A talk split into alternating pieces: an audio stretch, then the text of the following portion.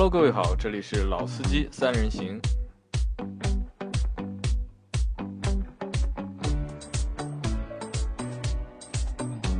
Hello，大家好，欢迎收听《老司机三人行》，我是杨磊。哎，大家好，我是任成。哎，对面两位也做一下介绍。哎，大家好，我是陈忠杰。呃，大家好，我是王庆元啊。啊，今天有点特殊，今天有几个特殊地方呢？一个是今天其实是二月啊，不是二月，五月二十九号，对吧？然后明天就是端午节，然后今天应该是放假的嘛。然后正好今天是任晨又从北京来到了上海，然后任晨说就是上次来我们节目觉得意犹未尽，意犹未尽。蛮有意思的，然后就拉着就是陈老师、陈忠杰老师，是吧？还有就是王老板一起来，对吧？我因为王老板我是第一次见到，但是陈老师我在这里可是有个故事要说的。就我们节目在还没做之前，我邀请的第一个嘉宾就是陈老师，然后我和陈老师说，我我想做一个和汽车有关的，就是网络的 FM 的节目，对吧？我想邀请你来然后一直一直参加一下。对，一直拖延拖延拖延拖延到现在。啊，然后就是 我也不知道是为什么，就是可能是因为可能最早呢，陈老师因为不知道我到底要做一个什么样的节目，那可能他可能觉得碍于面子，他也不好直接拒绝我，然后他说好的，我有空一定会来，对吧？可能后来我节目做了之后呢，他听了一下，觉得可能他觉得不是太满意，然后他就一直和我说，就是哦我加班，我我很忙，我很忙，我很忙，然后就一直拖到我们节目已经哪快里只有我才不敢这样。我节目其实已经快到一百期了嘛，然后其实也也很好玩嘛，因为上次车展时候任晨来我们节目，然后任晨和我说他有一个好朋友，就当时还没有说陈忠杰嘛，他说任晨说他有一个爱好是什么呢？是收集车模，就是玩车模。然后那我说我有个好朋友，就我认识一个人，他也就他也玩车模，然后他叫陈忠杰。然后任晨说，哎，我也认识他，我们说的是同一个人，我们们是同一个，说的是同一个人。我们说的是一个圈子的朋友的朋友。那所以今天正好是借着就是任晨再来上海，然后呢也是因为今天是放假嘛，然后主要是六一快到了，咱们得聊点这个啊关于对对对关于玩具的事一。方面呢是我觉得就是为什么我们今天我们今天聊那个话题是什么呢？就是可能大家会被我们这个标题吸引进来，就是我说的这个我爱车模是汽车模型的模型模，不是美女模特的那个模，对吧？啊，陈老师也不是那个陈老师，对对，陈老师也不是那个陈老师，对吧？呃，因为什么呢？因为任晨喜欢就是汽车模型，然后陈老师也喜欢汽车模型，然后王老板也喜欢汽车模型。王老板主要是著名的中国著名的汽车模型国际贩子，著名的国际贩子。然后呢，再加上就是六一儿童节马上就到了，对吧？那可能就是对于我们一帮就是老男人来说，对吧？其实大家都童心未泯。那所以我们就是特地做了就是这两期的节目，就是和大家来聊一下就是关于汽车模型的。那我先说啊，就是对于三位，其实因为两位我相对了解一些，就是王老板我不是太了解，啊就是其实我们大家都是同龄人，就是年纪可能我比陈老师小两岁，我们两个是同龄人，我们两个九零后，你们两个同龄啊你们人。两个不要脸的九零后，对吧？那对于我们这个年纪 来说，就是因为可能大家都因为任晨还没有结婚，陈陈老师结婚了，也有个有个孩子，然后我也你也没结婚，然后我也我结婚了，我也有孩子嘛，对吧？从我的角度来看，就是车模这个东西啊，可能是我我孩子玩的，就是我的儿子啊，或者是我的女儿玩的，然后你们三位就是到这个年纪了，对吧？还在玩这个东西，那我觉得就是多多少少让我就是有点就是不能理解。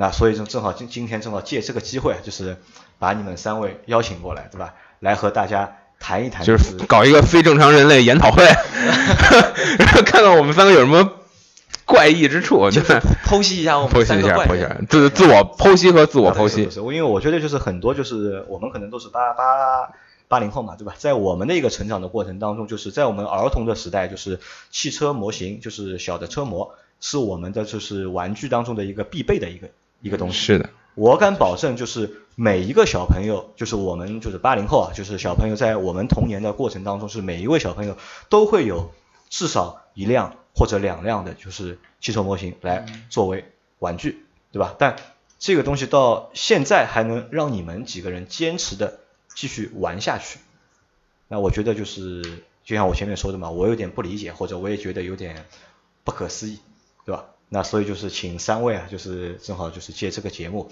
也和大家聊一聊，就是你们的就是和车模的故事，或者是你们的和车模的这些经历啊。谁先来？任晨先来。任晨，我先来啊。这个我先做一下自我检讨啊。就首先，我觉得绝对是不务正业，对吧？绝对是不务正业。但是呢，这话要看怎么讲。就是我觉得大家生活水平越来越高，那花在所谓的这个不务正业方面的这个钱肯定会越来越多。就是那什么是正业呢？对吧？衣食住行嘛。就这经济学里边不是有个叫什么恩格尔系数一类的这种说法？就当你的社会发展水平越高，你的恩格尔系数就越低，就是你花在衣食住行上的钱就越少，那你剩下的钱就会搞一些你你精神上的消费。那可能有的人是选择去听音乐会，有的人选择是踢足球，啊，有的人选择可能是我收集高级的酒，或者是我品鉴雪茄。那可能对于我们这些人来讲呢？我我们感觉收集模型对我们是一个消遣，是一个让我生活更 更多元化、更丰富多彩的一个消遣。至于这个消遣健不健康，我觉得咱们还可以再聊，是一个更大的话题。但是我觉得这个至少以我现在来看，还是一个不 不错的消遣啊。不知道陈老师是不是在搞摄影之余，这个消遣也给你带来很多乐趣？呃，我觉得乐趣是一方面，对吧？你刚才你说是你这个玩车模是一个不务正业，我倒不这么认为，因为你跟我都是那个属于汽车行业的，对对，我我们算产业链上下游嘛，对对啊，对啊，对吧？标准的产业链上下游。因为我通过玩车模这件事情，所以认识了很多。汽车界的那个专业人士，包括媒体媒体老师，包括各个公关广告行业的那个一些人士，还有包括主机厂的一些人士，这些这些人，就是说呃有。那我觉得你要这么个角度聊的话，你要玩那个车模，可能认识的更快。呃，是不是吗？啊，那那那另外再开启吧。那可能就是我在这里就是给大家做个旁白啊，就是因为为什么陈老师会这样说呢？因为陈老师是我。我们这个圈子里面，或者是我认识的那么多，就是汽车编辑里面，就是可能他是文章写的不能算最好，但是肯定是文章算写的就是出类拔萃的那一波。但是呢，他可能他的那个开车的那个水平啊，这可能就不一定是最好的。因为我们大 我们很多时候都会有这么这么理解啊，就是一个就是好的一个汽车编辑，他肯定是车会开的不错，或者是一直开车。但陈老师开车开的。不是很多，不是很多。你什么意思？你说他是键盘车党 是吗？太不友好了，我。对，这就是键盘车身嘛，就。但是开诚布公的讲，就是天。但是如果就是大家有机会能够看到就是陈老师写的文章的话。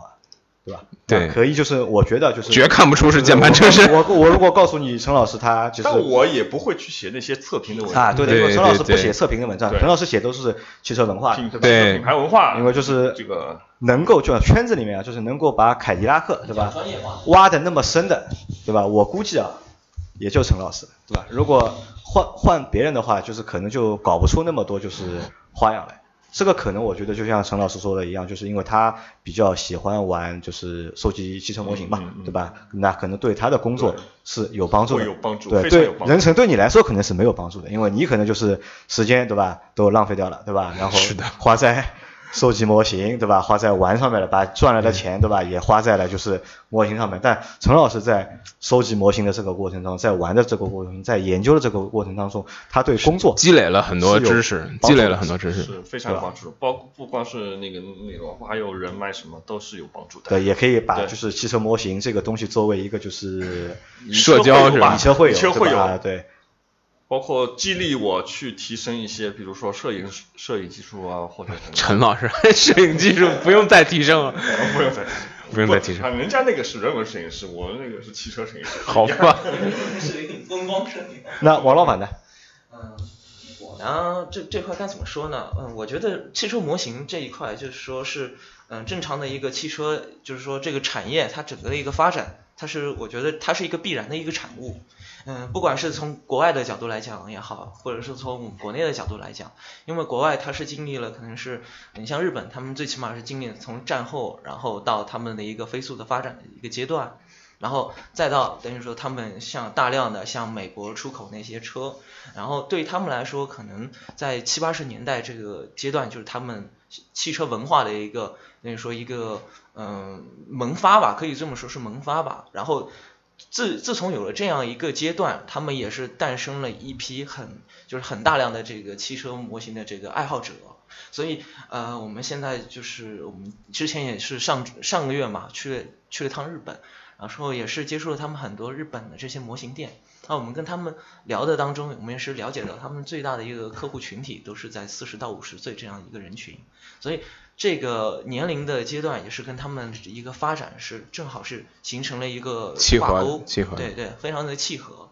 就所以我觉得，呃，不管是嗯，任晨说的，就是说正业也好，或者是嗯陈老师说的，就是与这个可能这个呃与自己的，比如说一些相关的工作，等等挂钩也好，我觉得这个就是一个我们国家就是这么多年的汽车，就是说生产，然后到包括现在几乎是人人有车这样的一个阶段，我觉得这样是就汽车模型它是一个必然的产物，包括这样的一群就是汽车的摩友，或者说一些收藏的爱好家。嗯，我觉得这个也是一个必然的产物，这是一个历史发展的一个，嗯，等于说必然。我那王老板，你的意思是，就是汽车模型是其实是汽车文化就是不可割裂的，没错，它是一个附属品，对吧？因为有很多就是你像我们国内有很多就是嗯，怎么说呢？有些被淘汰的，或者是说有一些就报废的车型，比如说我们老的，你像老的那个北京二零二，对不对？有一些老的这个奥迪一百，它承载了。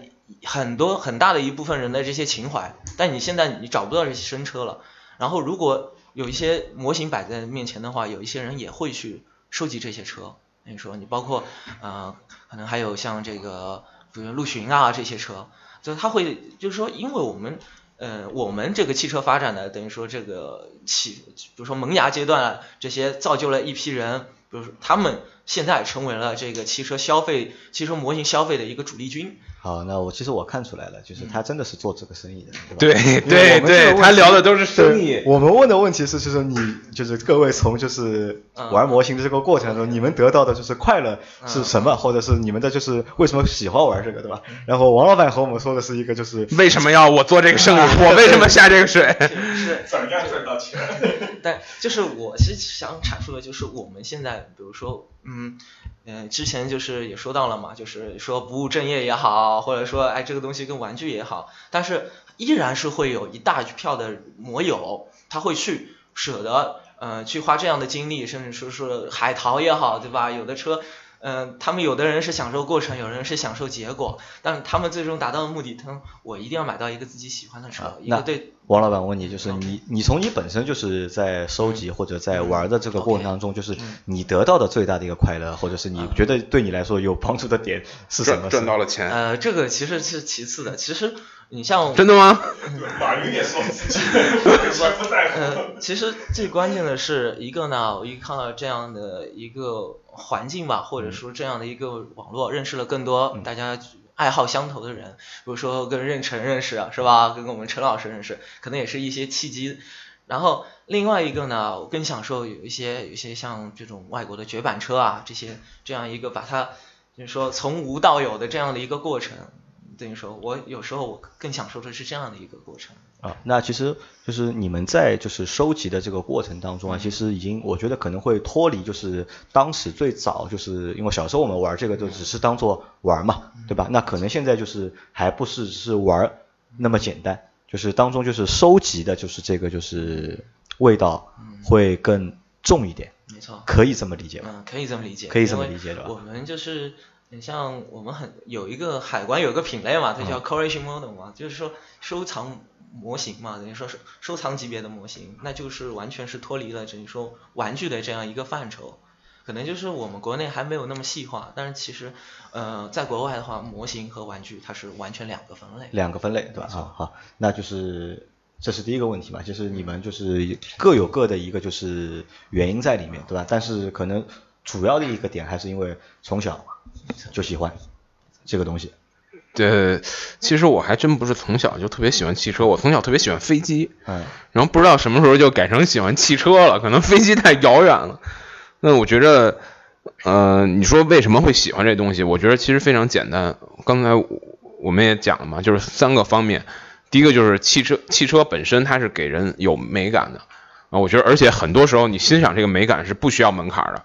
就是当我们以前搞那些老爷车的活动，包括在今天那个法拉利的赛道，你看到那些车放在那儿，很多人会去看，很多人会被这个东西本身的美感，它视觉上的美感吸引。对吧？这本身是一种毫无门槛的美感。那汽车模型其实是这个东西的一个非常好的承载，一个延伸，对吧？你可以把一个你搬不回家的车，你拿回家变成一个模型，按比例缩小的，然后视觉上非常相似的一个模型。我觉得这是第一。第二就是这东西，就是怎么讲，有它的这个本身的工艺价值，就因为它很精很精密啊，它可以做的非常精致。那一些很高端的模型呢，你摆在这里看的时候呢，它本身是给你一个很视觉上的享受，就是它本身是工艺品啊。我觉得这这两个方面是我觉得模型它给我最最为好的这种体验吧。就是我为什么喜欢它，我觉得就这两点就够了啊。其实我觉得第一点就够了，对于我来说。那陈老师呢？嗯，应该是差不多吧，因为很多很多人对很多。特别是男生嘛，对对对，那个汽车都是都是有种情怀的。但是你不可能一个人不可能，哪怕像像王思聪、像马云这么有钱的人，他也不可能把世界上所有你认为美的车都收集到同一个地方，然后自己欣赏或者是与朋友分享，他们都不做不到，更何况我们的普通人呢，对吧？然后因为有了模型。我们可以把它缩小到一定比例，放在自己的柜子里，放在放在书桌上，放在你任何想放的地方，然后把它一字排开。这种享受可能是对意意淫嘛，典型的意淫，就只能意会对吧？对，典型的。这个可能和就是很多人想去愿意收集就是乔丹鞋啊，对对吧？或者是收集一些古董啊，或者收集就是表啊，可能就是有。我可可能每个人都会有一些喜爱的喜爱的东西，希希望去收集它，甚至很很多很很小的东西，比如说有的人喜欢收那个呃汽水的盖子、啤酒的盖子，有的人是喜欢收集。收集各种各我跟你讲啊，喜欢收集东西是写在人 DNA 里边的。你知道有那个原始人的山洞里边又挖出来原始人收集的石头，你知道吧？就这是写在你你的 DNA 里的。你你会有这种癖好，那只不过看每个人的癖好事发的程度不一样，每个人癖好的这个点也不一样。对，有的人可能他比如他是释放在了收集，比如球鞋或者收集古玩。那有的人可能他其实有很多癖好，但他因为种种原因，比如说他他生活压力很大，或者他种种吧，他没有释放出来。我觉得这个收藏或者收集是绝对是人写在 DNA 里的癖好之一，嗯，就跟你听到你听到音乐会嗨，然后你喝了酒会醉一样的，是写在你的基因里的。嗯，考古考古有证据，考古有证据。那我有个问题啊，就是你们现在这个年纪，就是还在玩这个东西，就是有被不理解吗？就是有人会不理解你们吗？肯定有啊，因为我每每次拿一个车模出来玩耍的时候，旁边就会人说，哎，这个东西可不可以遥控啊？对吗？那可能他对他他在他们的理解里，可能这是一个玩具是没有区别。然后然后你他。觉得这个车模不能放电池、不能遥控的时候，他反而觉得，哎，这个东西你买来干什么？没有意义。对，没有意义。其实我觉得是这样，就是，呃，首先刚才刚才刚才这个王王王总王老板说的这个特别有道理，就是汽车它本身是一个，至少对于我们这代人来讲，是一个情感的一个，它是有情感在里边的。你你说你的小孩他已经在玩 iPad，了其实。中国比欧洲比日本晚了大概有个十几二十年。那日本现在不是小孩在玩玩 iPad，不是小孩不喜欢车，他们青年人也不太喜欢车。二十到三十岁的人已经对车不那么感冒了，对吧？我们看那个国际车展上去曝光的那些啊最代表前沿的那些概念车，就看得很清楚嘛。你到九十年代，这些车都是超跑，都是什么 W 十二、V 十六，就这些超级跑车。但你到今天看的全都是自动驾驶啊，全都是呃互联网，甚至叫物联网，全都是方向盘都可以不要，就是你那一代人他已经没有这个情感了，而对于我们这代人，其实汽车是有很多情感在里边的，不管是文化上的，还是你切身生活给你带来的，对吧？你因为我们这代人小时候就是将将处在这个接触得到车和接触不到之间，那这东西肯定会给你带来很多的这种，呃，你对它的好奇，然后你对它的向往。那我想就是遗遗留到长大之后嘛，就是你可能会对汽车有更多的热情。那大概就是我想问你啊，就是你前面有点逃避话题啊，就是你在收集和爱好的这个过程当中啊，就你的家人理解你吗？我的家人，对他们不光不理解我收集车模啊、我干什么他们都不太理解，所以这个问题 并不存在。但是，呃，其实我身边的很多朋友，当我给他们去介绍这个东西的时候，我给他们介绍这个车，它背后有意思的故事，它的文化，包括它工艺上的一些，就所谓怎么讲叫功法吧，就手法的时候，他们是能理解这东西的价值的，他们能明白说，哦，这东西原来做起来这么麻烦，这么费劲，那我觉得它好像卖到这个价钱也有一定道理。那他觉得这个车有这么多历史，有这么多故事，那你欣赏它，你能得到快乐，或者你能有一种呃，就是像像陈老师说的这个意淫呢，我觉得他们也能理解，他们能理解，我觉得是这样的，那王老板呢？就是你的家人理解你，因为我觉得你家应该理解，肯定理解吧？这个是你的事改善生活了吗？改善生活了。我说一下我身边人吧，因为我接触到的可能就是说这个客客户群体嘛，可以这么说，就是现在车车车迷的爱好者啊，车模的收藏家。嗯，我觉得就是这个东西，我们分几块来讲吧。第一块就是说，我觉得这个已经成为他们生活的一部分了。可能就是说有最新的这个模型出来，或者说是最新的车型出来，他们一定会有这个车是模型什么时候出。比如说我们打个例子吧，就是 720S，呃，迈凯伦的，然后那个车发布的第一天还是第二天，就有很多的呃朋友就是那个微信来问，就是这个 720S 的这个模型什么时候出啊？这样，我感觉就是这一块已经成为了他们生活的一部分了。然后理解不理解的话，我觉得呃这个还是要看就是，嗯，我觉得也有一块是分地区的。因为可能就是有一些地区相对来说这个经济发达一些的，他们可能生活这个水平质量比较高，这个对他们来说完全就是一个附属品，然后呃就是一个提升这个生活质量的一个存存在嘛。这个东西是这样，就是你对多元化文化这个接受的程度，你对多元化接受的程度，往往是可以表现出这个地区的这个文化水平和这个全全民素质，对吧？你越是开放的地区，越是发达的地区，它越是能接纳多元的文化。就别说玩模型了，你搞你搞 gay 也是他妈这个最发达的地区搞的最多，对吧？最最落后地区搞的最少，这东西就是这样的嘛。你你你足够多元化，你对多元化足够宽容，那他就能得到更多的理解。那我问你嘛，就是现在就是在国内目前就是玩就是模型车的，嗯就是你们就你们是以收集为主嘛，对吧？嗯就是人多不多？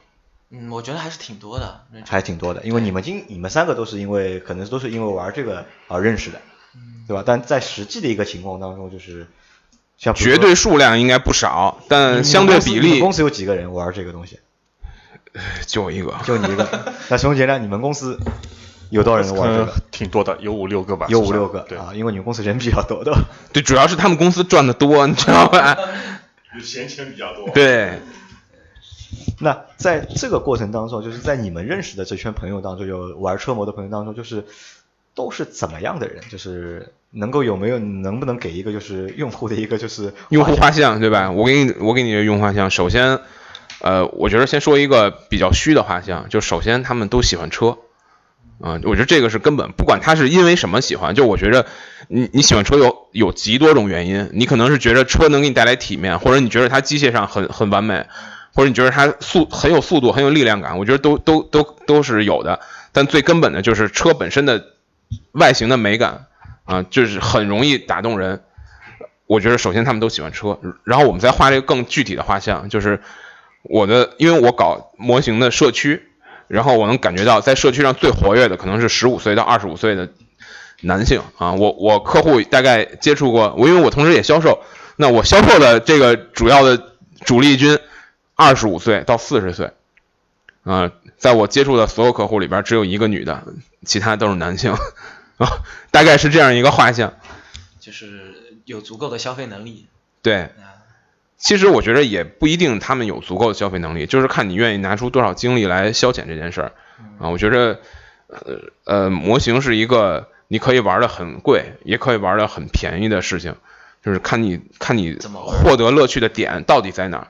如果你获得乐趣点就是要欣赏这个模型工艺本身的这种精彩，那可能你需要很多的投入，因为那些工艺很精彩的模型往往还是挺贵的。那在我的印象当中，就是不管是喜欢玩车模的，或者是玩那些高达啊，那各种各样模型的人当中，好像我觉得就是技术宅的比例会高一点。陈老师这都摄影师了，你觉得他技术宅吗？陈老师都是拍静态的，不太不太拍动态的东西。我觉着有有这个有这个倾向，但并不是特别明显，就是。